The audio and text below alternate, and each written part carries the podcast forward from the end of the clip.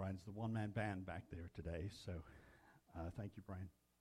All right, so at this time, we're about to have our sermon for today brought to us by Barnabas Grayson, and it is entitled Give Diligence.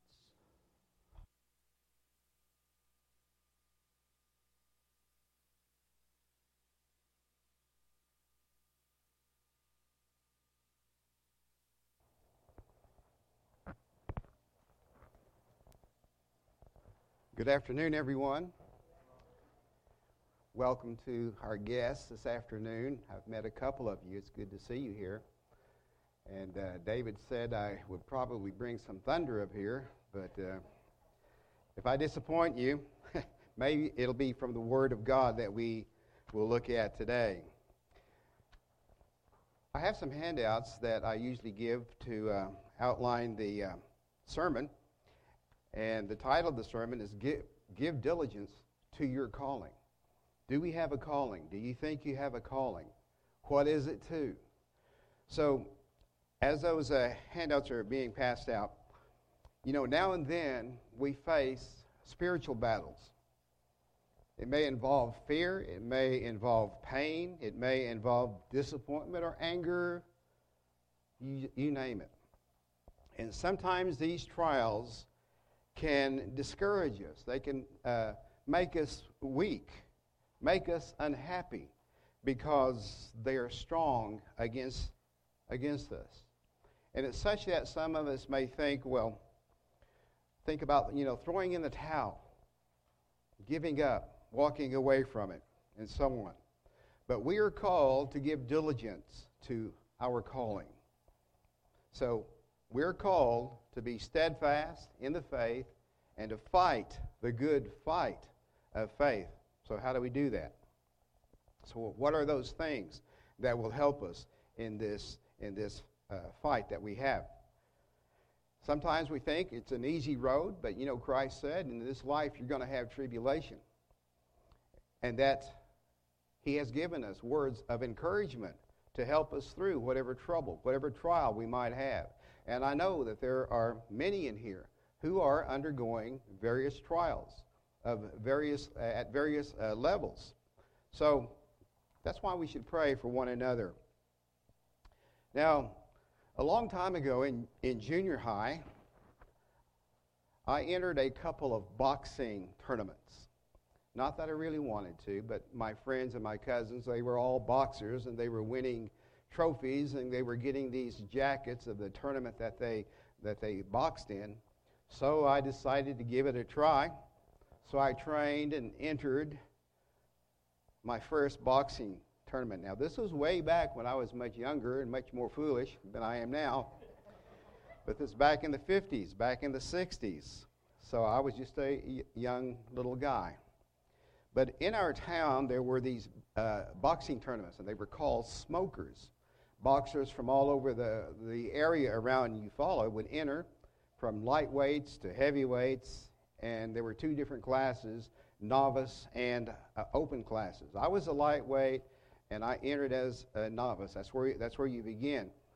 So there were kids and there were young adults that took part, and there were scores of fight each night, of what, you know, what they call the card. And so there was a big long list of young, young ones all the way up, uh, up to the adults.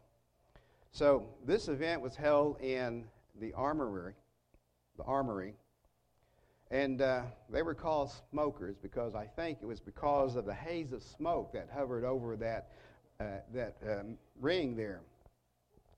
Now, a lot of images flashed through my mind as I was thinking about uh, the, this, smokers and the time that I entered these tournaments.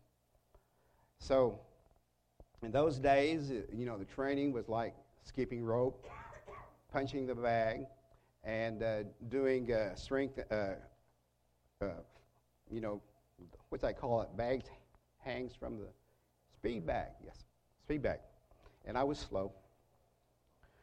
But we had to get in conditioning. We had to run steps. And I remember the coach's constant instruction. I can remember it to this day. I can hear him today. He, he, he would say, his name was Dave, he would say to all the boxers, jab, jab, jab. Move in, move in, move in. So I, I hear those words. But, and I was getting in shape, I think. But when the night of the fight came, I remember the dressing room down the hall uh, from the boxing ring. There were a lot of people that sat in the bleachers there. And, but I got to put on these uh, silk uh, boxing trunks. They, had, they were maroon. They had this white stripe down the side. And, and, and uh, then they gave us a uh, a maroon robe with the white trims and all that, and the belt to you know wrap it all up. And the uh, trainer, the coach, he would. I remember him wrapping my wrists, you know, with, with the tape. So he tied on my gloves, and the more he did those things to me, I began to think, do I really want to do this? so he left the room and he said to us, relax there were three or four of us waiting our turn, and we got to talking. And one of the boys talked himself out of it. And I thought this didn't sound good, and it doesn't look good. And I thought, what am I doing here? So I thought about it. Also, we could both walk out, and you know, misery loves uh, company. So, but I stayed on. I was ready. I was scared, but ready. And I crossed over. I remember crossing over those ropes. You know, the uh, uh, whoever it was would lift the rope up, and I crossed over, and there I was. All these people around watching to witness some great fight.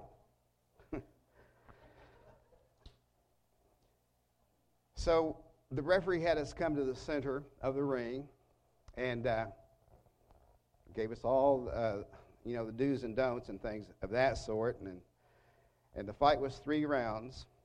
And so I heard my corner guys, once I got into the, into the boxing match itself, I could hear the instructions jab, jab, jab. Move in, move in, move in. If I had listened, I might have won the fight.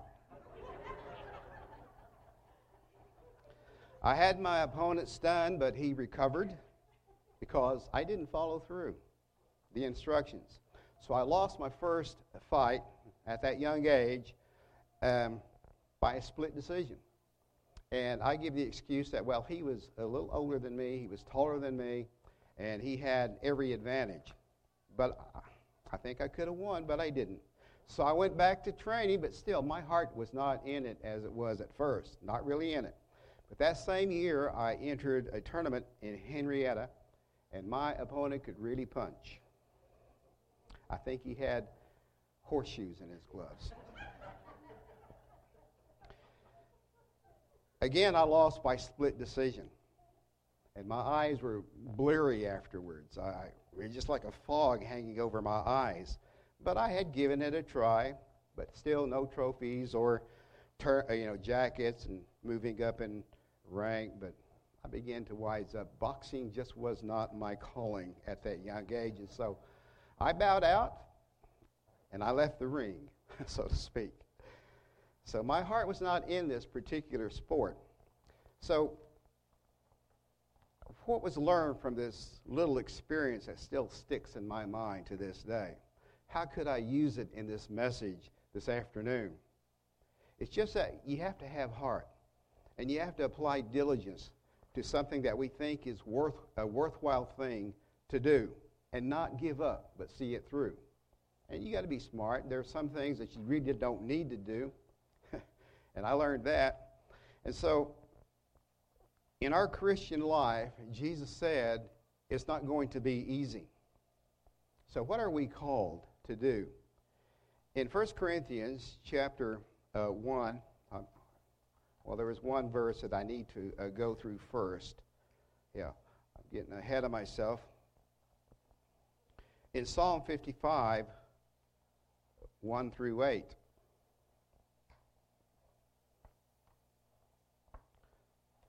somewhere I have that written down.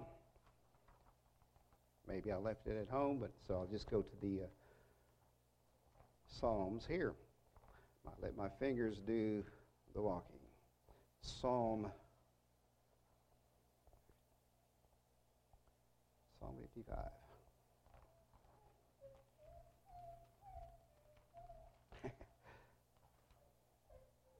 All righty. Sometimes, you know, when we have a trouble or a trial come into our life, you know, we go to the Psalms to help boost us, to help uh, point us in the, right, in the right direction because these Psalms are written by those who have experienced the very same things that we experience from time to time. And in Psalm 55, David is complaining, and he says, Give ear to my prayer, O God, and hide not yourself from my supplication. Attend unto me and hear me. I mourn in my complaint and make a noise. Because of the voice of the enemy, because of the oppression of the wicked, for they cast iniquity upon me, and in wrath they hate me. My heart is sore pained within me, and the terrors of death are fallen upon me. Fearfulness and trembling are come upon me, and horror has overwhelmed me. And I said, Oh, that I had the wings of a dove, for then I would, would I fly away and be at rest. Isn't that sometimes a feeling that we would you know, have in our, in our uh, trials and our troubles, that we would just like to fly off and, and go to some place and rest? Lo, then I would wander far off and remain in the wilderness. Selah. Think on, think on this. I would hasten, verse 8, I would hasten my escape from the windy storm and the tempest. And some, you know, our trials can be like that. David and I had uh, similar uh, titles the word uh, faithfulness, the word faith. And last week we were talking about, since we, he, he was going to uh, do the sermon, and I was going to do the sermon, and we were thinking about, well, what, uh, what subjects are we going to talk about? We don't usually do that because uh, always usually a surprise.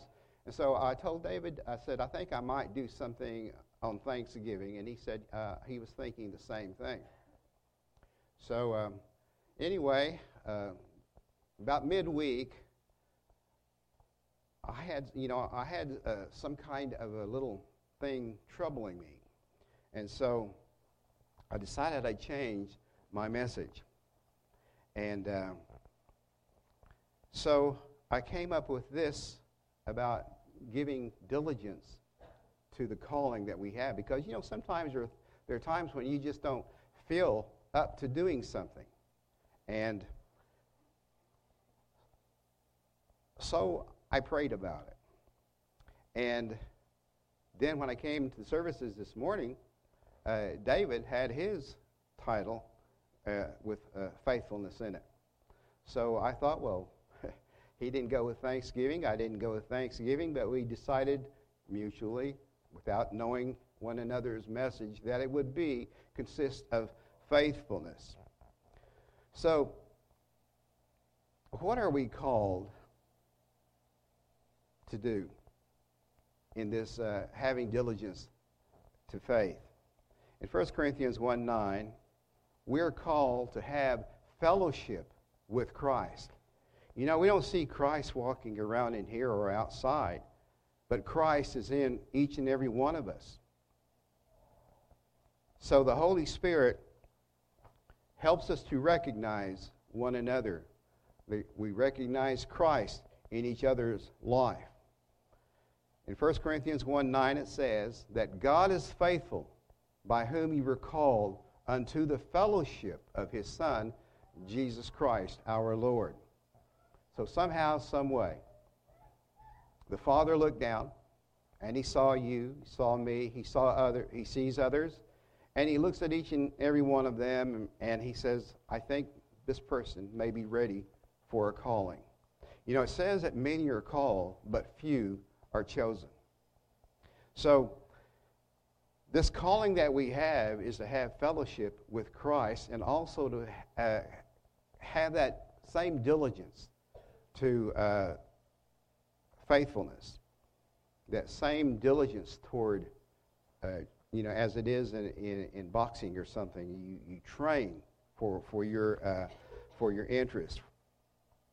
So we know that life as a Christian can be a struggle, and sometimes it's harder for uh, on others than, than it is us. But throughout life, we deal with all sorts of trials and temptations. I know that I have, and I know that many of you have, some to the nth degree. So, in our profession of faith as Christians and as church going people, we're often reminded of these words that the Apostle Paul said to Timothy in 1 Timothy 6:12. Paul said to Timothy, "Fight the good fight of faith. Lay hold on eternal life, whereunto you were called, and have professed a good profession before many witnesses." So, we're to have fellowship with Christ. We are to give diligence to, to that calling and to fight the good fight of faith and to lay hold on eternal life. And sometimes that hold can slip due to some trial that wants to turn us away from faithfulness. But we're, these two things we are reminded to do to fight the good fight of faith and to lay hold on eternal life. 1 Corinthians 9 says, Know you not that they which run in a race run all? They give everything they got. But only one receives the prize. So run that you may obtain. And every man that strives for the mastery is temperate in all things. You know, there are certain things you don't do if you're training for, say, like what I uh, talked about was boxing there are certain, at, at a young age, at least at that age, you know, you, you learn that there are certain vices that you don't do. You don't smoke, you don't drink, you don't stay out late. Run that you may obtain, and every man that strives for the mastery is temperate in all things. Now they do it to obtain a corruptible crown, you know, the boxing jacket or the trophy. But we, an incorruptible crown. So we're called to fellowship with Christ, fellowship with one another, and to lay hold on eternal life so that we may obtain that incorruptible crown. That's our calling. So, how are we doing? What are we called to fight for? Are we called to fight for the right thing? Is it pride that we're fighting for because you want to be somebody? Is it your freedom? Is it your politics? Is it your peace of mind? Is it your riches, your beliefs? Is it your work, your career, or some other aspiration that is calling you to fight for, to scrap and fight for? When you look, when you look at the definition for fight, that's what, it's, what it is. It's about a battle, it's about scrapping. so, in these verses of 1 Timothy, we see that Paul is addressing Timothy that the road ahead in the ministry and profession of faith will be one of challenges and trials. Trials to his faith, in which he's told to really put up a good fight of, of faith. But is Paul just addressing Timothy and, and his uh, vocation as, as a minister of Jesus Christ? No, because the same thing that Paul is telling Timothy to do is to pass on those words about fighting the good fight of faith that is in Jesus Christ. So, this is a faith that we are called to that leads to everlasting life. And that faith will, you know, will vacillate sometimes. It'll vacillate into other areas, things that can take you off course if, if it doesn't fit the Word of God.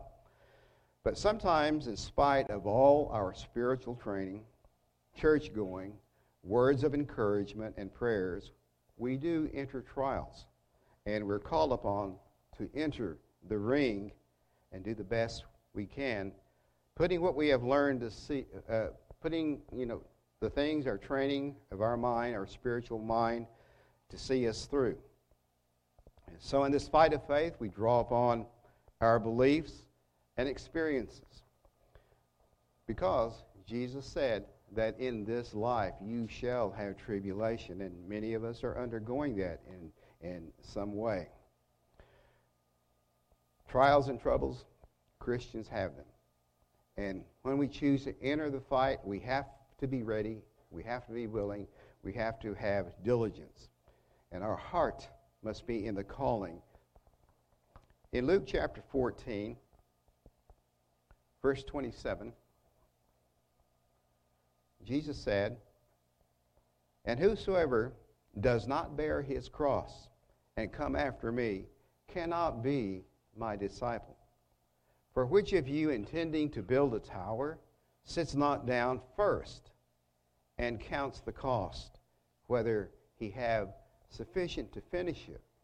And speaking about the cost or the monetary uh, sacrifice that it's going to take to build that tower, we apply it to the stuff that we have. Do we have the right stuff? We evaluate it. Do we have the diligence? Less happily, after he has laid the foundation and is not able to finish it, all that behold it begin to mock him. So you might have a good start, might be really gung ho, and then somewhere along the line, all that diligence begins to fade. You skip the training, the spiritual training, the, the drawing upon the words of Scripture. So Jesus is telling us that in order to follow him, it must involve planning and sacrifice. Counting the cost of the project, so to speak, and the wherewithal to see it through.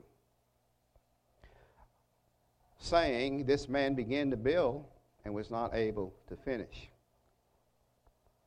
Going back to the story that I, I related earlier, counting the cost, I didn't know the words of Scripture then, but I can look back and see where I did not count the cost. And I used to go to these boxing matches and really admire the boxers in there, and especially their their uh, the things that they put on, the silk robes and things of that sort. So there's a lot of things that draw you in to making a sacrifice and be willing to count the cost.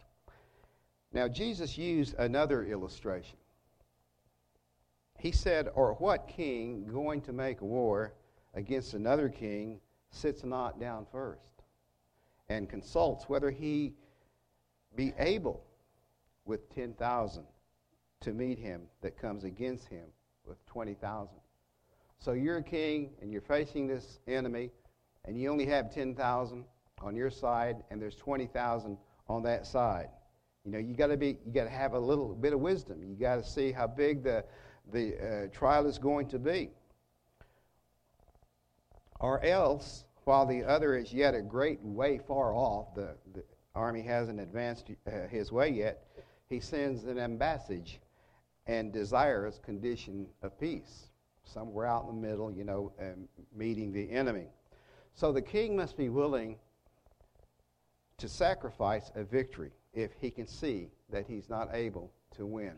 It's where the wisdom of God, the wisdom the, uh, that we gain from the scriptures, has to be applied. And this is, which, uh, in counting the cost, you realize that you give up everything to follow Jesus. Because, as Jesus said, He's giving us an important calling that is the most important thing in life, the most important thing on this earth, apart from any other glory or any other pursuit that you might want to have in this life. So, likewise, verse 33 whoever he be of you, and he's talking to his disciples, whoever it be of you that forsakes not all that he has, he cannot be my disciple. And he said, Salt is good, but if the salt have lost his savor, wherewith shall it be seasoned? We talk about people that enter the enter the sports world in competition and they're really good at the beginning and then they begin to fade. They're not as salty as they once were. I used to think I was salty, but in a way, I guess I am because I licked my hand the other day and there was a little bit of salt. There's just no way to make it salty again, and it's thrown out, has no more value. And so, you know, you see all these athletes that come and go. But we have an incorruptible crown that we have been called to. But this salt that has not, is, that's not good anymore, it's neither fit for the land nor yet for the dunghill, but men cast it out. He that hears to hear, let him hear. So as we think about our life, we've got to stay salty. We've got to stay looking at the Word of God, doing those things that He wills us to do.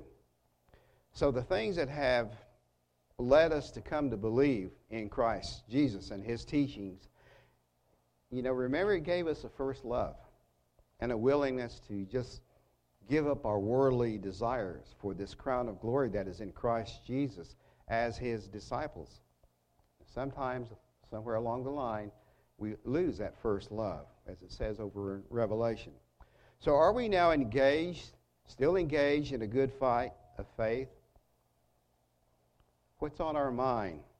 What is testing us at this moment in time as we go along? Now, as we know, in any fight or any battle, there is the risk of losing or surrendering. But when things look bleak and we look like we're on the losing side, we're not to give in. We're just to do the best we can. But no trial, as we have read before in Scripture, no trial or test of faith, of course, is just not joyful. And it's hard to smile. It's hard to be happy when uh, and carry on when things are not going your way, and you and keep you uh, keep focused on the task at hand. I've been there. We all have been there. But what is the purpose again in our Christian calling? Is it not to fight against our carnal nature? In Romans chapter 8, It says in verse 6 to be carnally minded is death, but to be spiritually minded is life and peace, because the carnal mind is enmity against God, for it is not subject to the law of God, neither indeed can be. So then they that are in the flesh cannot please God. If you're paying attention to all your carnal desires, you're not uh, applying yourself to the spiritual. Verse 9 talking to the disciples, talking to each one of us who, in whom the Holy Spirit dwells. But you are not in the flesh, but in the Spirit, if so be that the Spirit of God dwells in you. Now, if any man have not the Spirit of Christ, he's none of his.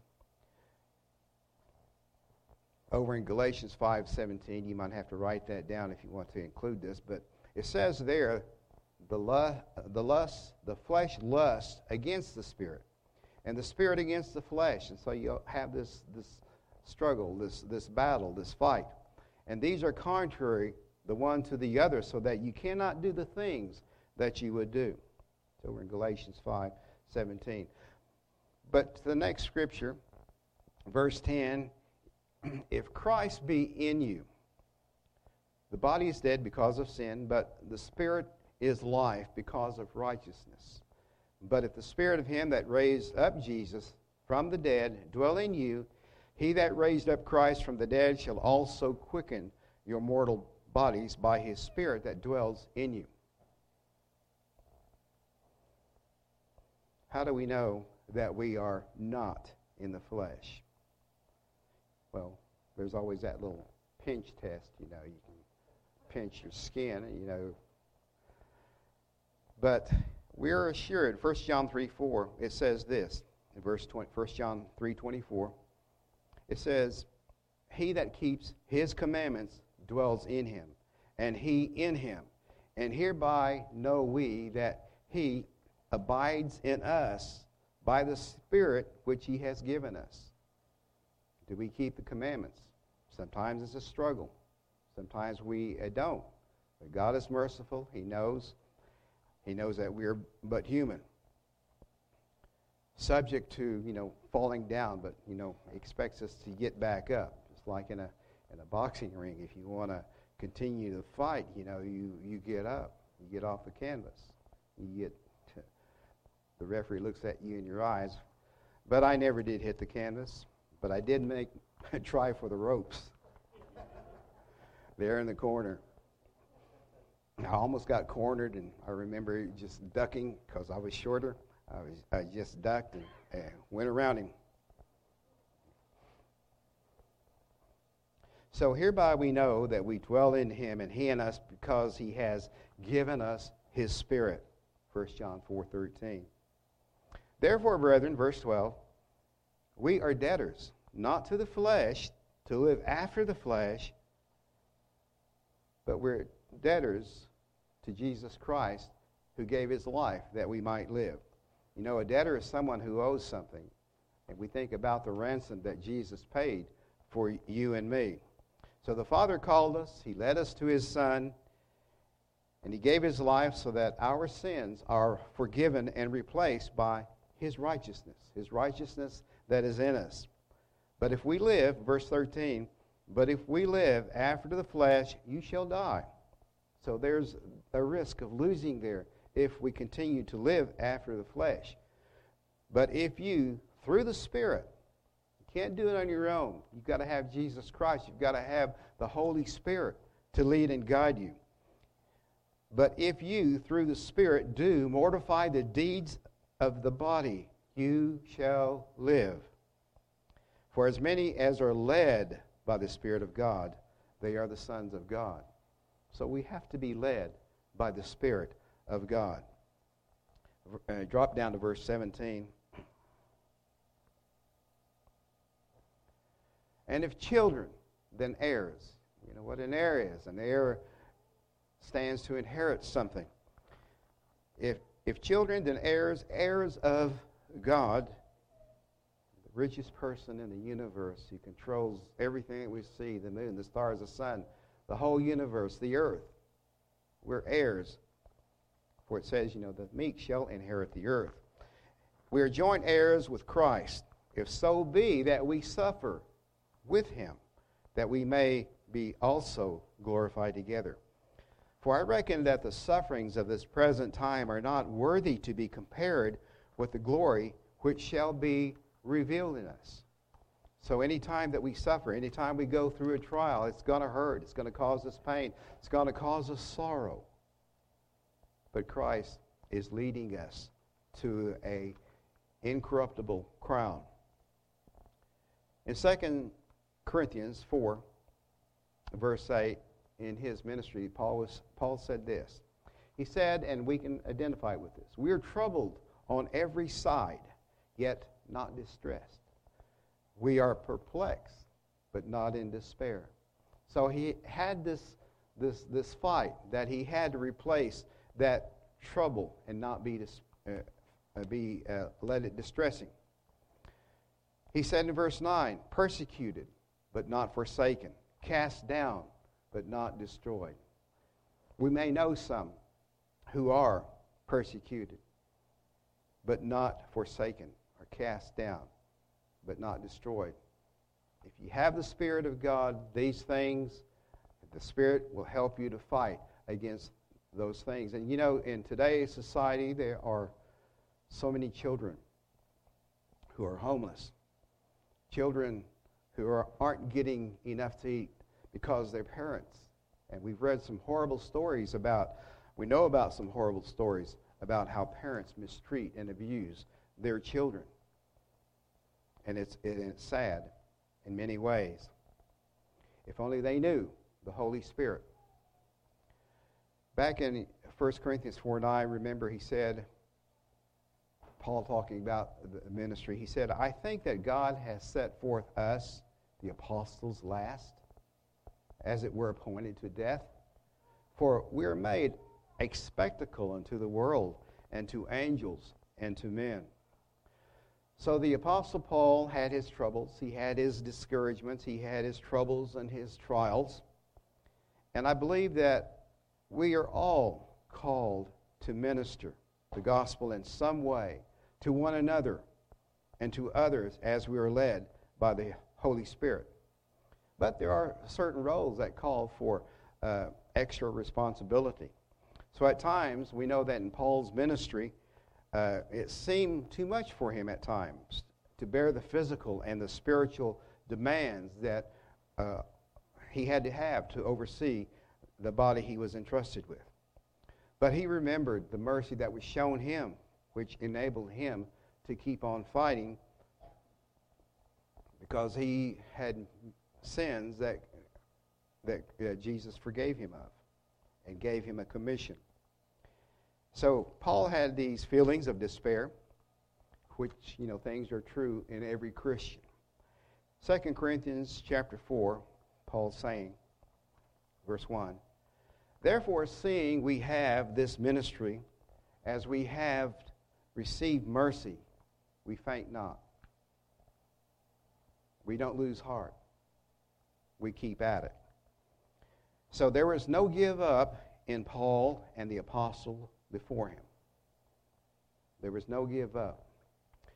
And that was the mindset of Paul. And it should be the mindset of every Christian. It's our mindset, but sometimes, you know, it goes off track because of, uh, of the situations of the world.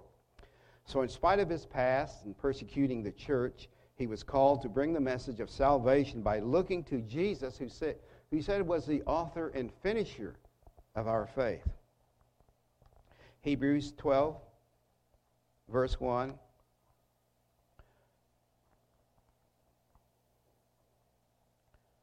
This kind of reminds me of that first time that I was in, in, in the ring, and I'm trying to make some connections here with these scriptures. That, and I was just a little. Wherefore, seeing we also are compassed about with so great a cloud of witnesses, let us lay aside every weight. We want to be ready. We want to be prepared. We want to remember the instructions that our coach has given us. Lay aside, let us lay aside every weight and the sin which does so easily beset us, and let us run with patience the race that is set before us. So we have a race that is set before us, a course that we, that we have to go on in this life. How? Verse 2 Looking unto Jesus, the author and finisher of our faith, for the joy that was set before him endured the cross, despising the shame, and is set down at the right hand of the throne of God. So our Savior is there. He hears our prayers. He makes intercession for us. He is our advocate. Verse 3 Consider him that endured such contradiction of sinners against himself, lest you be wearied and faint in your minds. So, in our fight, in this calling, we're not to, not to lose heart. But how do we ba- battle against uh, the odds and also the unknown? Jesus tells us how. In Luke chapter 18, he spoke a parable unto his disciples to this end, to this purpose. He said that men ought always to pray and not faint, nor give up. Not give up in prayer, which we know is, happens to be the success to every day. Jesus is our strength for success. He is our uh, strength for accomplishment. For we, through the power of the Holy Spirit in us, helps us toward winning out and never giving up. Uh, we may lose heart at times, and I know I have, but it is only through b- believing prayer that we are lifted out of whatever despair we might have. History books may remind us of what Winston Churchill once said there's a plaque there in Eufaula. I don't know if it's still there yet, but it's it said, "Never, never, never, never give up." So he said, success is the ability to go from one failure to another with no loss of enthusiasm. This is the lesson. Never give in. Never give in. Never, never, never, never. in nothing, great or small, large or petty, never give in except to conventions, convictions of honor and good sense. You know, those words steered a, a nation into not wanting to give up. And so when we have trials in our life, let us remember that we're to not let our heart grow weary or faint.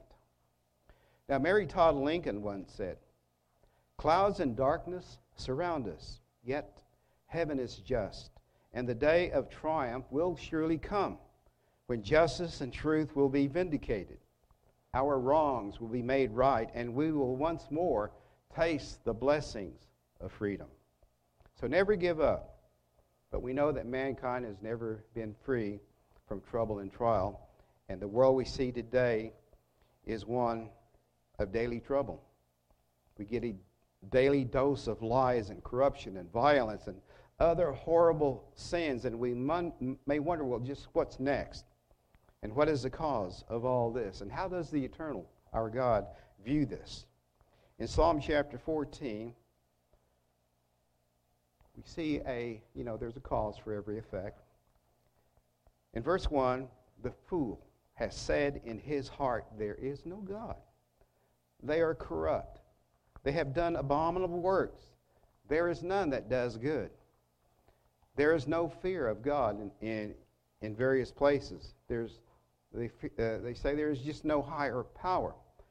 And so in verse 2, the Lord looked down from heaven upon the children of men to see if there were any that did understand and seek God. We are called to this moment in time, to this place, to this church, to a, a life because we seek God. We want to understand His way. But in verse 3, in looking down upon, from heaven upon the children of men, he said, They are all gone aside. They are altogether become filthy. There is none that does good. No, not one. And it pains many of us to see people who are going the wrong way and people who are suffering as a result of, of that waywardness. Second Timothy, uh, verse 1 through 5. Familiar scripture, we see, uh, we read this a, a lot of times. This know also that in the last days perilous times shall come. Verse 2 Men shall be lovers of their own selves. And it gives, you know, the various uh, things. Without natural affection. Verse 3. They're truce, truce breakers, accusers, incontinent, fierce, despisers of those that are good, traitors, heady, high minded, lovers of pleasure more than lovers of God having a form of godliness, but denying the power thereof. From such turn away. So these characteristics characteristics of our time today are to be shunned, to never do. So that's how God sees all of this. But He's looked down and found some, some worth in each and every one of us. 2 Corinthians 11 the apostle, he was the apostle to the Gentiles, and he was beaten by the Jews who, who wanted nothing to do with strangers.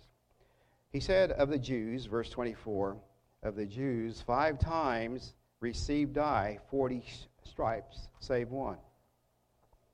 Thrice was I beaten with rods, once was I stoned, thrice I suffered shipwreck, a night and a day I have been in the deep in journeying often, you know, not every road that Paul went down was safe from bandits and so on. And he was constantly on the move in perils of water, in perils of robbers, in perils of his own countrymen, in perils by the heathen, in perils in the city, in perils in the wilderness, in perils in the sea, in perils among false brethren. So in our life, we take what Paul has said about his life when he could have quit, when he could have given it up. But here he tells how he uh, hung on. Today, it may be hard, of course, to identify th- with the trials that the early apostles and early Christians had. We're pretty fortunate for right now. But Paul is reminding us of his steadfastness in Christ. Steadfastness. When we think of giving in, you know, we look to the examples of others, those among us who have overcome and can help show us the way. Many in here have have lost loved ones and have abounded because they are an example of Christ in them, knowing that, you know, there is a future that is to come. When we think of giving in, we look to their examples. Hebrews chapter 12, I'm trying to, uh, I'll try to wrap this up here pretty quick. Give me another hour. Hebrews 12. It says to make straight paths for your feet. And it says that no, now no chastening for the present seems to be joyous, but grievous. Nevertheless, afterward it yields the peaceable fruit of righteousness unto them that are exercised thereby. Wherefore lift up the hands which hang down and the feeble knees, and make straight paths for your feet, lest that which is lame be turned out of the way. But let it rather be healed.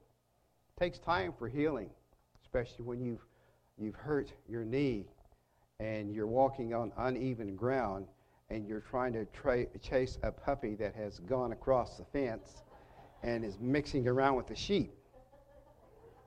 And I felt like uh, some of you probably don't know who, who uh, Chester Goode is or, or Amos McCoy is or Sanford, Fred Sanford is, you know, how they limped around. So I was limping around. And uh, I got this sudden pain in my knee. Uh, I was getting out of the car, and uh, I tweaked it somehow, and I thought, well, it's just a little tweak. It's not going to hurt. It'll go away.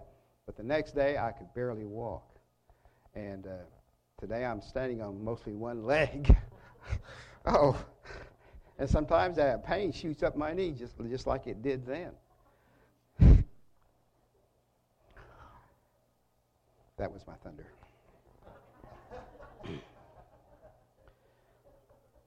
Make straight paths for your feet, lest that which is lame be turned out of the way, but let it rather be healed. We have certain weaknesses in our life.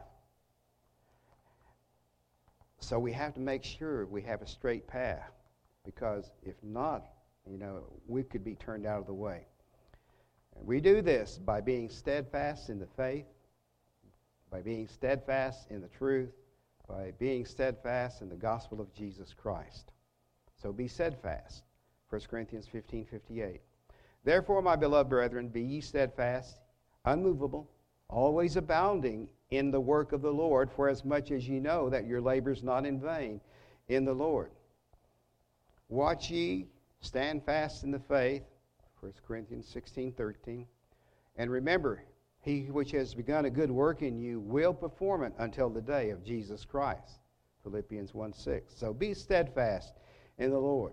That's it says in Philippians 4:1, rooted and built up in Jesus Christ. Colossians 2:7.